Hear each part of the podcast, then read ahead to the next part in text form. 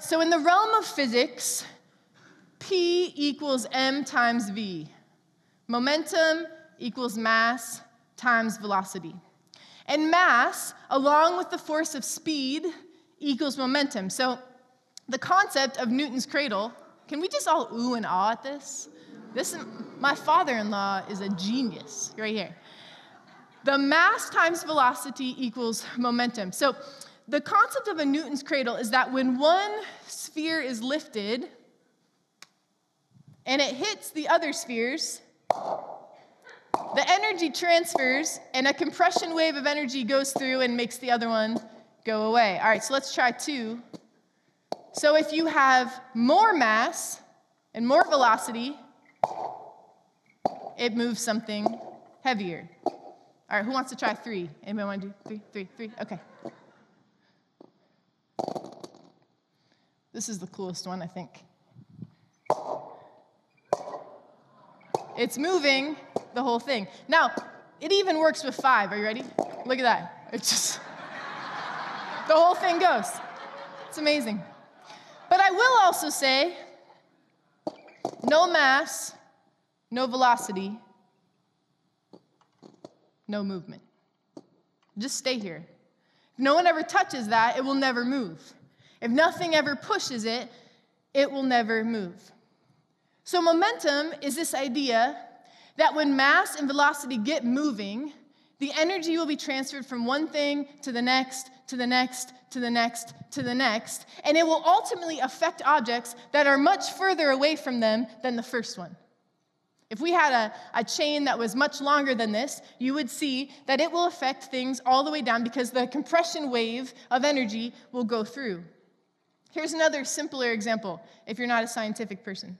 Imagine you're on a bike at the top of a hill. How do you get faster? How do you increase momentum? Well, you start the bike down the hill, you tilt your weight forward, you reduce your resistance, you pedal like mad, right? And you get going down that hill as fast as you can, and mass times velocity equals momentum. So, what about spiritual momentum? How does this scientific principle apply to our spiritual selves? Well, I believe that spiritual momentum comes when we take our life that God is transforming by the power of the gospel and the work of the Holy Spirit, and we get it in motion. And we move forward with Jesus, and we move forward with greater mass and with more urgent velocity. It's as if we tilt our spiritual weight forward, reduce resistance, whatever those things are, and pedal like mad. And that is what begins the momentum of our life spiritually. You know, following Jesus should always be active and growing, but many times it's not, especially if we've been a believer for a really long time. We get a little bit stuck. Just like sometimes we get a little bit stuck in our ways and where we sit or what we do. We get a little bit stuck. And sometimes when we've been followers for Jesus for a very long time, we stop momentum. And then we lose our ability to affect other people. Because if we're just standing here, nobody else is moving either. But if we begin to move, the energy starts to transfer. And that is why it's so important not to just have momentum in our own spiritual lives, but for each other. So, how do we get moving again? Well, I believe that when we look at the church of the first century, we're looking at an example of momentum. In fact, they had so much mass and so much velocity that they spiritually set a ripple effect that has never, ever stopped. We are sitting here today because of the first church the momentum that it began. And we are the end of the bowling balls. We are, we, we are the ones who need to transfer the energy to the next generation because we are feeling the effects of the very first church. Uh, in the early church, spiritual momentum was created by the preaching of the Word of God, the power of God, and the presence of the Holy Spirit, and a strong confidence of faith in God. That's what started it. The result of this spiritual momentum was that the kingdom of God expanded everywhere. That was the result. I want to take us to 1 Thessalonians 1 8. It says, For not only has the word of the Lord sounded forth from you in Macedonia and Achaia, but your faith in God has gone forth everywhere, so that we need not say anything. And our own spiritual momentum has a direct effect on the momentum of our church as a whole. Our church will not grow without faith growing at increasing levels. So, how do we build spiritual momentum? Well, I believe it will take faith, and it will take faith at increasing levels. It'll take faith with momentum behind it. It will take faith with us putting all of our energy res- resisting the, uh, the resistance and pedaling like mad, and it will bring us to a place that we are moving so fast that there's nothing that anyone else can do but move with us because the momentum is taking us there. And faith doesn't leave us where we are, but it challenges us to change and grow. So here's what we're gonna do over the next few weeks.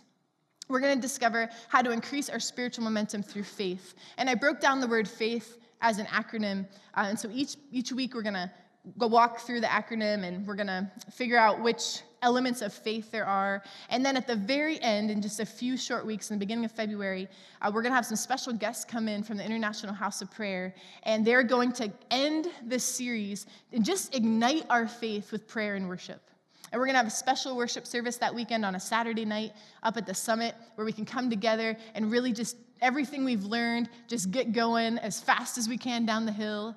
And then we're going to have Sunday morning service, and the, the International House of Prayer uh, guests will be here with us there, and it'll be just such a great weekend. So you can look forward to that. But each of the next four messages over the next four weeks come from Romans 8, Romans chapter 8. And I want to encourage you to read that chapter reread it, write some verses down from it, study it. Look up on Pinterest the cool little graphics that come with Romans 8. I did that this week. All right, let Romans 8 be the thing that is your heartbeat for the next few weeks. We put it in the insert. When I talk about it today, uh, I added a pencil to your pew, a little golf pencil, because you know what? I'm believing God's gonna tell you something. And I want you to have a pencil so you can write it down. And so there's a pencil for you. You use it, you mark it, you write questions about it, and, and come to someone and ask them and talk about it. And I believe that the Spirit of God will get serious with us if we get serious with Him. I really believe that. Uh, the staff is actually memorizing the entire chapter of Romans 8. They love me. They love me for this. They're going to memorize the entire chapter of Romans 8. And I want to challenge you to. You show us up. Memorize it as a family. The Word of God builds strong families. And so do that. Let's do this together as a church. And so we're going to start today with the letter F, which starts the word faith, and that builds momentum is freedom, the word freedom. So let's go to Romans 8, 1 through 11. We'll begin our study of Scripture today, and it says this There is therefore now no condemnation for those who are in Christ Jesus. For the law of the Spirit of life has set you free in Christ Jesus from the law of sin and death. For God has done what the law, weakened by flesh, could not do. By sending his own Son in the likeness of sinful flesh and for sin, he condemned sin in the flesh, in order that the righteous requirement of the law might be fulfilled in us, who walk not according to the flesh, but according to the Spirit. For those who live according to the flesh set their minds on the things of the flesh, but those who live according to the Spirit set their minds on the things of the Spirit. For to set the mind on the flesh is death, but to set the mind on the spirit is life and peace. For the mind that is set on the flesh is hostile to God, for it does not submit to God's law. Indeed, it cannot. Those who are in the flesh cannot please God. You, however, are not in the flesh, but you're in the spirit, if in fact the spirit of God dwells in you. Anyone who does not have the spirit of Christ does not belong to him. But if Christ is in you, although the body is dead because of sin, the spirit is life because of righteousness. And if the spirit of him who raised Jesus from the dead dwells in you, he who raised Christ Jesus from the dead will also give life to your mortal bodies through his spirit who dwells in you. So I believe this passage of scripture talks about freedom in two main things freedom from shame, which is also known as condemnation. You'll see that word in there, and freedom from sin. So that's what we're going to talk about freedom from shame and freedom from sin. So we can be free from shame. Let's start with that part of the scripture. We can be free from shame. Um, a few months ago, I got that dreaded letter in the mail that I had to report for jury duty. Anyone report for jury duty this year? All right. Well, ironically, when I showed up, Dan Cephas was there. In the, he, oh, he, was in the worst, there he is, over there. He, he and I were there. We didn't really notice each other for a little while, but then all of a sudden we did. So Dan can actually testify to this that I sat there for the better part of the day and it smelled like BO right? The whole room. And stale coffee. It was terrible. But we sat there, there was tons of people in the room. And I sat there, and my overactive, irrational imagination, I'm daydreaming about how it's probably some really important case. And maybe I'll have to be sent away to quarantine so no one tries to burn my house down to sway my vote.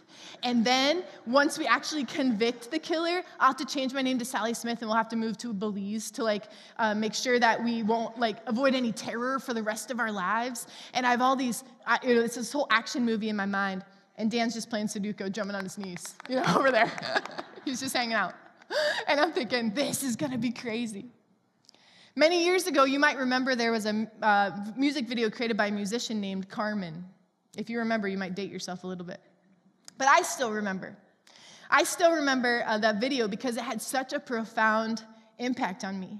And that video explained the reality of sin in our lives like a legal metaphor, like a courtroom. You may have heard this metaphor before.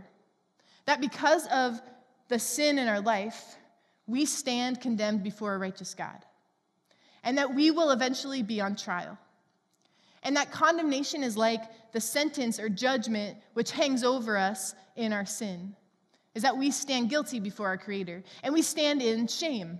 We stand in condemnation. We, we stand with our heads hung low because of all the attitudes that we've carried, because all of a sudden it is shown to us all the words we spoke in anger, and all the hearts that we broke, and all the opportunities we ignored, and all the people that we were supposed to help, but we were just swallowed up in our own selfishness for so long. And we will stand there and we will see all the things that we did that offended God, and we will see all the things we didn't do that offended God. And someday we will stand before the king, and it won't be like jury duty. It'll be much heavier and much more serious than that. And we will have to account for everything we have done and everything we did not do and should have. And at the final judgment, the righteous judge will pronounce the verdict. And the scripture says in Revelation 20 that all guilty human beings will be banished from the presence of God. And in that moment, there will only be one hope for us, and that will be the person of Jesus Christ, standing to bear our punishment. It will be the person of Jesus Christ that just when the judge is about to say, I have found you guilty for all of these things that, that we can't even deny because we know that we did, that Jesus will say, Oh, pick me. Wait, I'll stand in for her. I'll stand in for him. I'll take the punishment that, that they deserve. I'll do it. Let me have it and let them go free. Jesus says, I will receive the condemnation of our sin on his shoulders. And that is where we begin in Romans 8 1. There is therefore now no condemnation for those who are in Christ Jesus. There is therefore now no condemnation for those who are in Christ Jesus. Jesus has taken our place, He has taken our sentence. There is therefore now no condemnation for those who are in Christ Jesus. We have freedom from that shame. Jesus says he's going to do that. It's not like a maybe that might happen thing. Okay, that's going to happen. Is that if you are a believer in Jesus, you will stand before the righteous judge and you will account for everything you've done. And Christ will come and say, I take your place. I'll take your place. And the scripture goes on to say in Romans 8 3, if you want to follow along there, that God will not condemn those who are in Christ. And not because he's really proud of all the ways we served or, or, or because we love our family really well or because we contribute to society or that we can somehow, you know, talk ourselves out of that bad sentence. But God will not condemn those who are in Christ Jesus because he has condemned Christ on our behalf. That's the only reason. Because he has condemned Christ on our behalf. And until that moment in time, I believe we will never know the weight and the cost of our sin on earth. Until that very moment. Because Christ has taken the condemnation and the shame that we deserve. Christ has stood in our place. He has borne our shame. And because he has done this, we can live free from shame. Because therefore, there is now no condemnation for those who are in Christ Jesus. There is no shame for those who are in Christ Jesus. He took the shame away. So don't pick it back up. It is not yours to carry. If you are feeling shameful about something in the past that you have done or shameful about a sin, don't carry that anymore because Jesus is already carrying it. It's like two people are carrying it. You can push that into Jesus, you can confess and repent, and He has taken the shame. It is not yours to carry. And Romans 8 2 says that the law of the Spirit of life has set us free The Spirit produces life. It says the law produces death. Okay, so if you were in a courtroom under the law, you would be condemned to death. But if you are in Christ, the Spirit has set you free. That's what that verse means. It has been accomplished. It says, for those who are in Christ Jesus, that is a position. So it's as if you have changed teams from like team flesh and death to team spirit and life. You've changed teams. And the good news is the team you switch to is always the winning team. The, the team you switch to has an undefeated record. And in Christ, by the Spirit, you can expect victory over the assaults of the evil. You can expect victory in the spiritual struggle that you will face because He has already taken the shame, it is already done. Let's go to Romans 8 3. As we're walking through this, it says, it's impossible for the law to do this because it's weak. Okay, what does that mean? What does it mean that the law is weak? Well, it means the Spirit has won the day. It means our sin is strong, but the Spirit of God is stronger. It means our shame is strong, but the Spirit of God is stronger. Romans 8 4 says the purpose of this act, of Jesus taking our shame, was that the righteous requirement of the law be fully met in us. So I asked the question as I was studying this this week so then why do we need the law if we have the Spirit? Like, why, why can't we just throw that all away and just live by the Spirit? Why do we need the law? If the Spirit is the winning team, then who needs the law? What good is the law? Well, the law revealed the standard to be met. The law is what Christ teaches us that must be that it teaches us that we must be held to the holy. It's the standard that he gives us. So we are no longer under the law, but that does not mean it's license to avoid the righteousness that the law revealed. Just because we are not subject to it doesn't mean that we can ignore it. The law itself isn't the problem. In fact, if we didn't have the law to fall short of, we wouldn't have the ability to see how much we needed a Savior. Do you see that? If we didn't know what we are supposed to be, then we wouldn't understand the things that we have fallen short of. So the idea is that we do the best we can, and then Jesus makes up for the rest because we're never going to fulfill the law. We, are, we will never fulfill the law as hard as we try. So Paul is saying here in Romans 8 4 that the only way to meet the requirements of the law is to be in Christ by faith. So therefore, there is no condemnation, there is no shame, because our sins are paid for, our shortcomings are spoken for. The law is fulfilled in us by asking Jesus to make up the difference. The way the law is fulfilled in us is by us asking Jesus to make up the difference. You know, shame comes in lots of forms. Um, shame is what keeps us thinking and overthinking and overthinking and overthinking. Does anyone overthink? All right, shame is, is the thing that replays that mistake you made over and over and over when you lay in bed at night. And when you watch TV and there's like a scenario on the TV that's you and you're like, oh, change the channel, you know? That's what shame is. Shame is that emotion that leads us to deep regret. Shame shuts us down. Shame drives us from the Spirit of God. Okay, this is the internal voice of shame. Sometimes you have things going on in your mind and you don't even realize it's shame. So let me call it out for you today. Shame says things like this You're never gonna make it. You're never gonna beat this. You're never gonna be good enough. You messed up your kids, you messed up your life, and there is no salvaging this. That's shame. That's shame yelling in your ear. Shame says, if anyone ever knew the real you, they wouldn't even like you. You don't deserve to be a Christian. You shouldn't even come to church. Shame says, You'll carry this heaviness all your life. You cannot get free. You are trapped. If any of that is in your mind or your heart, that is shame speaking. And Jesus knew the enemy would plague his people with the voice of shame. And so he addressed a whole nation in the book of Exodus. And then he addressed in 1 Corinthians 10 13, and he said this No temptation has overtaken you that is not common to man. God is faithful he will not let you be tempted beyond your ability, but with the temptation, He will also provide the way of escape that you may be able to endure it. God is the God of exits. God is the God of exits. And because of this, you will never be trapped in shame or trapped in sin. There is a way out. Because therefore, there is now no condemnation for those who are in Christ Jesus. There is a way out of that shame. There is a way out of that sin. God is the God of exits. If you are having that feeling that you're never ever going to shake this, that is not from God and you can get out of you can be free of shame and you can be free of sin.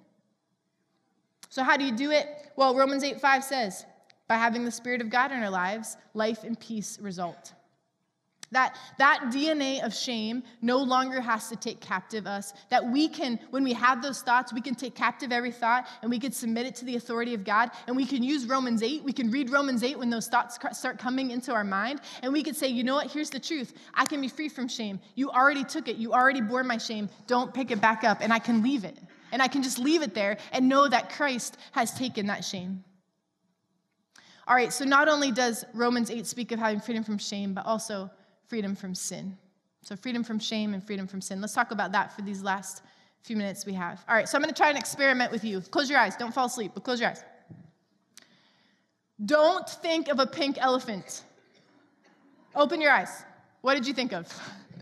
right. okay, don't think of a pink elephant uh, eating chocolate cake and ice cream. Okay, don't think of Donald Trump's comb over. Okay, don't think of Donald Trump riding on a pink elephant eating cake and ice cream. don't think about that. Okay, good. You know, when we want to get free of some sin in our lives, we often just convince ourselves, don't think about it, don't think about it, don't think about it, don't think about, you know, don't go there, don't go there, don't go there, don't go there. And all of this trying to avoid it makes us obsess over the very thing we want to do. Nod your head if you're like, yes, that's happened to me before. I'm just trying to get out of this and I'm trying not to do it and I'm thinking about it all the time. Well, in Romans 7, Paul goes on this rant. The, the chapter before, he says, I don't get it. The things I want to do, I don't do. The things I don't want to do, I end up doing. What is wrong with me? If you have a sin in your life that you're struggling to annihilate, Romans 8, verse 5 speaks to this. For those who live according to the flesh set their minds on the things of the flesh, but those who live according to the Spirit set their minds on the things of the Spirit. What you feed grows, and what you starve dies.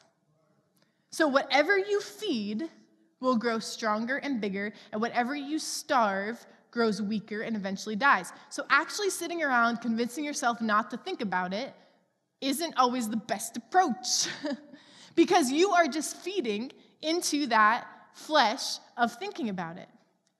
If you feed your flesh, your desire to sin will grow, but if you feed your spirit, your spirit will grow stronger. Your intimacy with God will increase, and the power for you to overcome the desires of the flesh will increase as well. Freedom from sin can gain mass and velocity and then momentum. And then all of a sudden, your spirit is setting the pace. If you feed your spirit, you will grow stronger. Read the word, memorize the word, soak in the word, find time to worship, make it a priority. Pray for people, pray when you wake up, fast, give, serve, study. Just feed your spirit and it will grow stronger. Romans 8:12 says, uh, "Therefore, brothers and sisters, we have an obligation, but it is not to the flesh to live according it." What this is saying is your sinful nature might urge you to do it, but you are not obligated to the flesh. In other words, there's an exit plan. You can be free from the pull of sin. I read somewhere, sin thrills and then it kills. Uh, I also read somewhere, sin fascinates and then it assassinates. Uh, Craig Groeschel is a, a pastor at Life Church. He said this Sin is like a sneeze. It feels good coming out, and then there's snot everywhere. I don't know. But on a serious note, forgive me for sounding dramatic. But sin kills marriages. Sin kills intimacy with your children.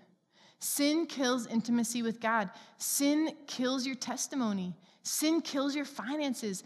Sin kills your ability to have credibility. Sin kills. And that's what this is saying. If you live by the sinful nature, Paul says you're going to die. Team flesh is death. But if you live through the power of the Spirit, you put to death the deeds of your sinful nature and you will live. And no one can deal effectively with the sinful nature by mere determination. You have to feed your spirit so you can get momentum so that it goes through all the areas of your life. You have to feed your spirit. And the scripture says that the Holy Spirit can train us to live in accordance with the desires of the Spirit. So last Christmas, I got a dog. Don't ask me about the dog because Santa brought it. I didn't know Santa could bring live animals, but he did. Joel. Anyway, um, so, but I've learned a little bit about having a dog. If you're walking a dog down a path and they see other dogs around you, uh, the dog will want to go and lick the other dogs and, you know, do what they do, okay? They'll, they'll want to have a little dog party when you go. But Joel took, you know, has been, um, you know, taking him to obedience classes and, you know, we're getting her so she hears Joel's voice. Now, she won't listen to me to save my life. I call her to come in, she runs the other way. But Joel, when, she, when Joel gives the dog a stern no, the dog will obey. And so when we're walking down the path, uh, if Joel says no, then the dog will not go lick the other dogs.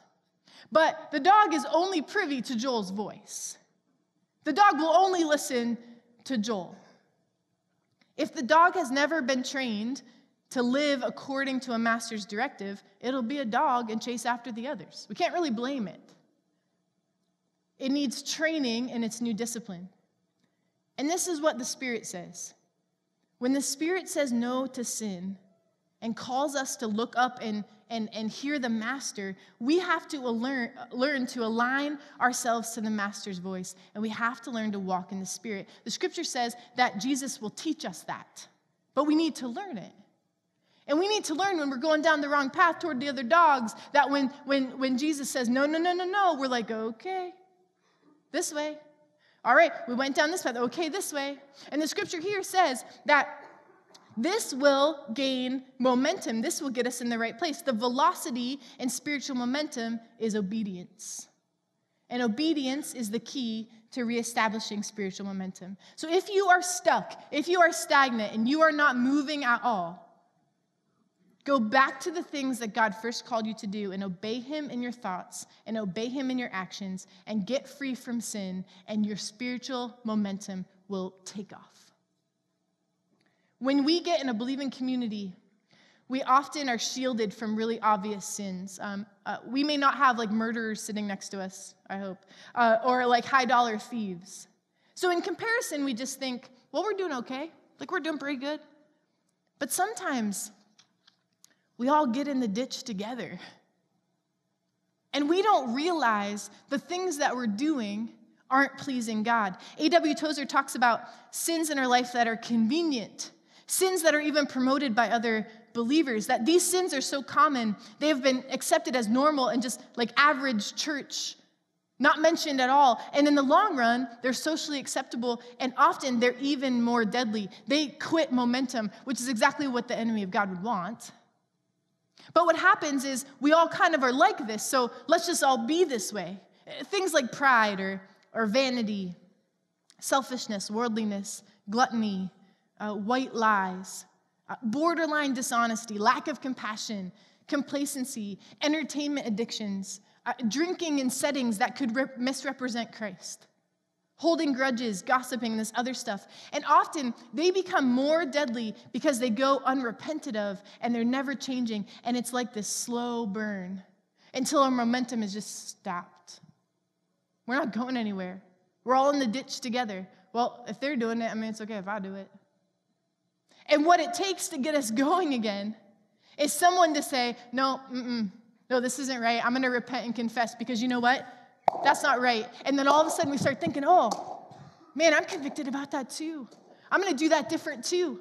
And that begins to move momentum. I once heard this your proximity to God, your intimacy to God, can be measured by the amount of time it takes for conviction to set in. Or so let me say it this way there are times when I've been really selfish about something, and weeks go by, and then all of a sudden it dawns on me that how incredibly unfair I was.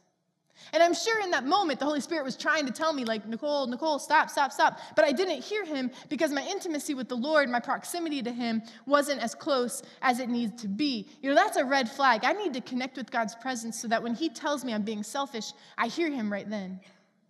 But then there are other times, and maybe you've had this experience, where as the words are coming out of your mouth, you're thinking, oh, why am I saying this? I don't know. I mean, it's just like, you, you, know, you're thinking, I told that person I didn't, I wouldn't tell anybody, and here the, the, the words are just rolling out of your mouth, and the Holy Spirit is like, stop, you know, and, and you want to be like, can I rewind, you know, just for a minute? And, and the Holy Spirit is just right there telling you. That is a good indication that you are plugged into God's voice. But if you have not felt conviction for a long time, and you have not repented of any sin for a while, you may want to check your pride at the door and go to God's throne and just ask Him to show you the things in your life that don't please Him. Ask Him to restore that still small voice in your spirit that lets you know when you're missing the mark. You can use Psalm 51 if you don't have the words to say. Psalm 51 is a great psalm by David. But confession and repentance creates momentum. Confession and repentance sets you free from sin. Confession and repentance starves sin and kills it, and then begins to feed what your spirit. So we can be free of sin. We must work to be free of sin. We must train to be free of sin. But the Holy Spirit promises us He will. He will train us to be free of sin. Okay, so the band's gonna come. And would you stand up? We're gonna end like this. So, freedom, freedom, freedom, freedom. That's what we're talking about today. Freedom. It's the F in the faith acronym that leads to momentum. And Jesus saves us from the penalty of sin. He sets us free from what we deserve, He sets us free from shame. Jesus saves us from the power of sin, which is slavery, which is being bound up. We don't have an obligation to sin, we can be free of sin. And we're going to sing these words here in just a minute, but the, the song says, Sin was strong, but Jesus is stronger. Shame was great, but Jesus, you're greater. So here's how I want to respond today. We're going to have some staff up here, and if you guys would just come as I'm giving these directions, uh, and they have some anointing oil. Now, the anointing oil, if you, if you don't ever know what that is, it's just a symbol. It's just a little bit of oil. They put a little bit on your head like this. It doesn't drip or anything. And, it, and it's just a symbol. There's nothing magical about it, but it's a symbol of the Holy Spirit who brings freedom. It's a symbol of the Holy Spirit who brings freedom. And, and they're going to pray this prayer over you Jesus, help this person build momentum in spiritual freedom. Jesus, help this person build momentum and spiritual freedom. You're not going to have to pour out your guts to them. You're not going to have to come down and confess your sin, okay? Like this is, we're not doing anything weird like that. We're just going to have some people down here who are going to put a little bit of oil on your head and they're going to say, Jesus, help this person build spiritual freedom. Because if you want to build spiritual momentum, if you want to get moving in your spiritual life, you have to move. If I do this, it might knock Caden over. But this is a good example. You got to move. And if you move, then someone else will move because we encourage each other. And so we're going to do this for a few minutes. And I'll tell you what, you know, I sit around in the week and I think about what this is going to look like. But in my mind, in my mind, every one of us within the sound of my voice would come down here and just get a little anointing oil on our head because together, mass times velocity will bring momentum. You're the mass. The velocity is the Holy Spirit. And we are going to push forward as a church family. We're going to push forward in this community. I want you to push forward in your own spiritual life.